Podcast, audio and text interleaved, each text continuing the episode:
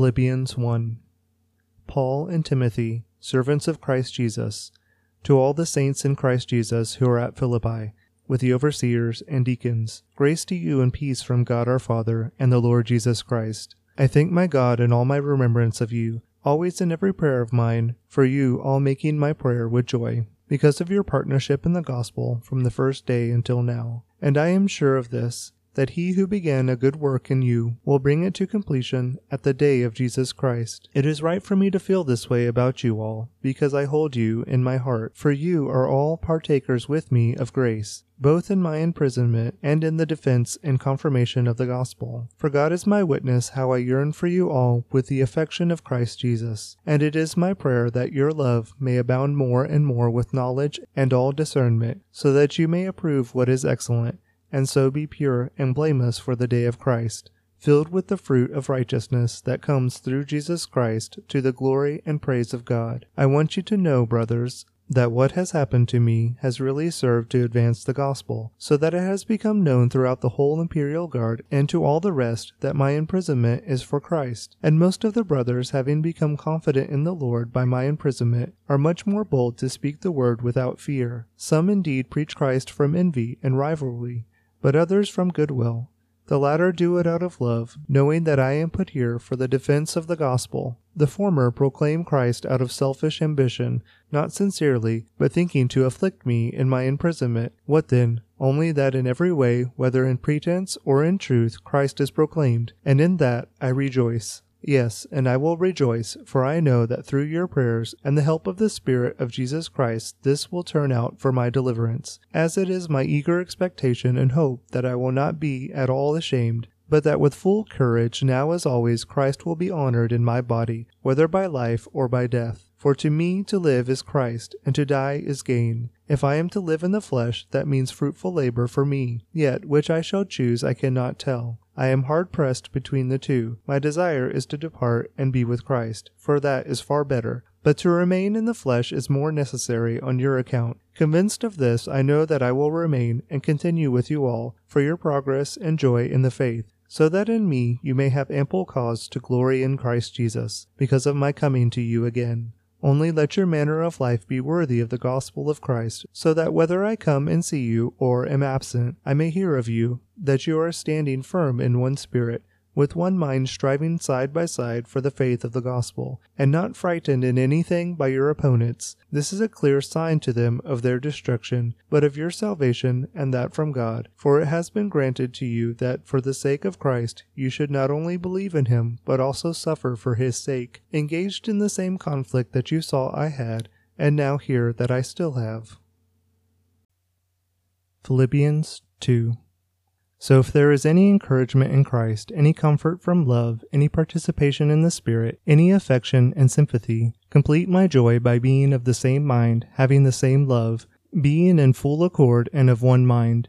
Do nothing from selfish ambition or conceit, but in humility count others more significant than yourself. Let each of you look not only to his own interests, but also to the interests of others. Have this in mind among yourselves, which is yours in Christ Jesus, who, though he was in the form of God, did not count equality with God a thing to be grasped, but emptied himself by taking the form of a servant, being born in the likeness of men. And being found in human form, he humbled himself by becoming obedient to the point of death, even death on a cross. Therefore God has highly exalted him, and bestowed on him the name that is above every name, so that at the name of Jesus every knee should bow, in heaven, and on earth, and under the earth, and every tongue confess that Jesus Christ is Lord, to the glory of God the Father.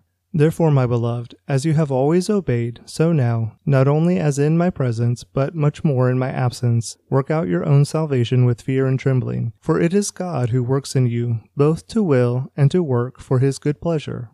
Do all things without grumbling or disputing, that you may be blameless and innocent children of God, without blemish, in the midst of a crooked and twisted generation, among whom you shine as lights in the world, holding fast to the word of life, so that in the day of Christ I may be proud that I did not run in vain or labor in vain. Even if I am to be poured out as a drink offering upon the sacrificial offering of your faith, I am glad and rejoice with you all. Likewise, you also should be glad and rejoice with me. I hope in the Lord Jesus to send Timothy to you soon, so that I too may be cheered by the news of you. For I have no one like him who will be genuinely concerned for your welfare, for they all seek their own interests, not those of Jesus Christ. But you know Timothy's proven worth, how as a son with a father he has served with me in the gospel. I hope therefore to send him just as soon as I see how it will go with me, and I trust in the Lord that shortly I myself will come also. I have thought it necessary to send to you Epaphroditus, my brother and fellow worker and fellow soldier, and your messenger and minister to my need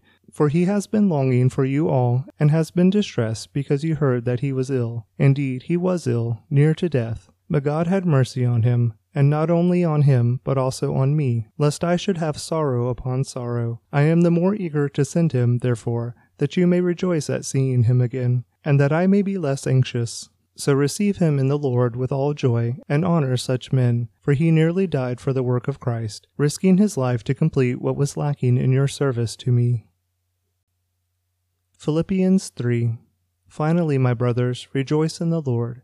To write the same things to you is no trouble to me, and is safe for you. Look out for the dogs, look out for the evildoers, look out for those who mutilate the flesh, for we are the circumcision, who worship by the Spirit of God and glory in Christ Jesus, and put no confidence in the flesh, though I myself have reason for confidence in the flesh also. If anyone else thinks he has reason for confidence in the flesh, I have more circumcised on the eighth day, of the people of Israel, of the tribe of Benjamin, a Hebrew of Hebrews, as to the law, a Pharisee, as to zeal, a persecutor of the church, as to righteousness under the law, blameless.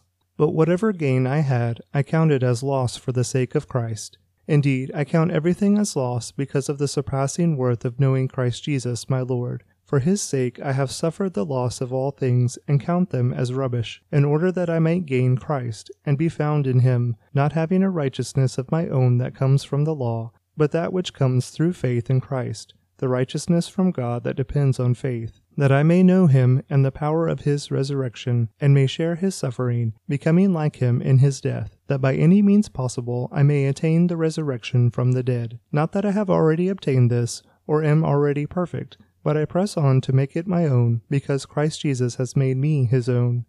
Brothers, I do not consider that I have made it my own, but one thing I do, forgetting what lies behind and straining forward to what lies ahead. I press on toward the goal for the prize of the upward call of God in Christ Jesus. Let those of us who are mature think this way, and if in anything you think otherwise, God will reveal that also to you. Only let us hold true to what we have attained.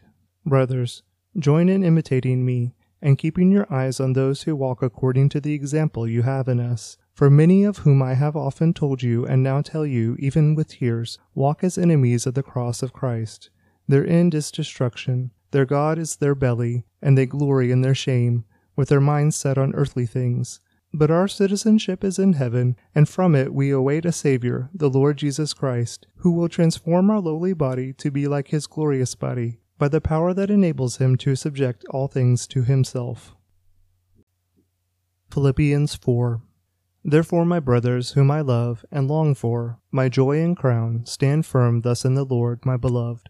I entreat Euodia and I entreat Syntyche to agree in the Lord. Yes, I ask you also, true companion, help these women who have labored side by side with me in the gospel, together with Clement and the rest of my fellow workers, whose names are in the book of life. Rejoice in the Lord always. Again, I will say, rejoice. Let your reasonableness be known to everyone. The Lord is at hand. Do not be anxious about anything, but in everything by prayer and supplication with thanksgiving let your requests be made known to God. And the peace of God, which surpasses all understanding, will guard your hearts and your minds in Christ Jesus. Finally, brothers, whatever is true, whatever is honorable, whatever is just, whatever is pure, whatever is lovely, whatever is commendable, if there is any excellence, if there is anything worthy of praise, think about these things. What you have learned and received and heard and seen in me, practice these things, and the God of peace will be with you. I rejoiced in the Lord greatly that now at length you have revived your concern for me. You were indeed concerned for me, but you had no opportunity.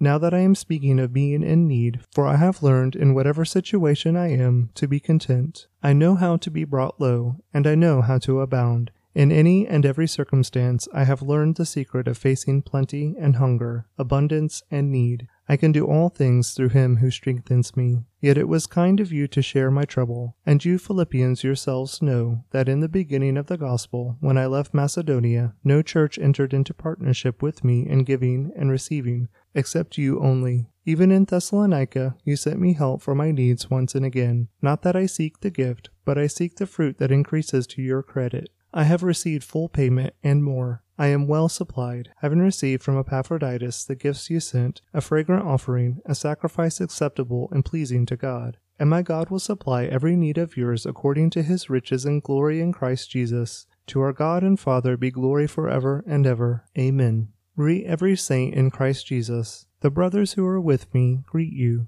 All the saints greet you, especially those of Caesar's household. The grace of the Lord Jesus Christ be with your spirit.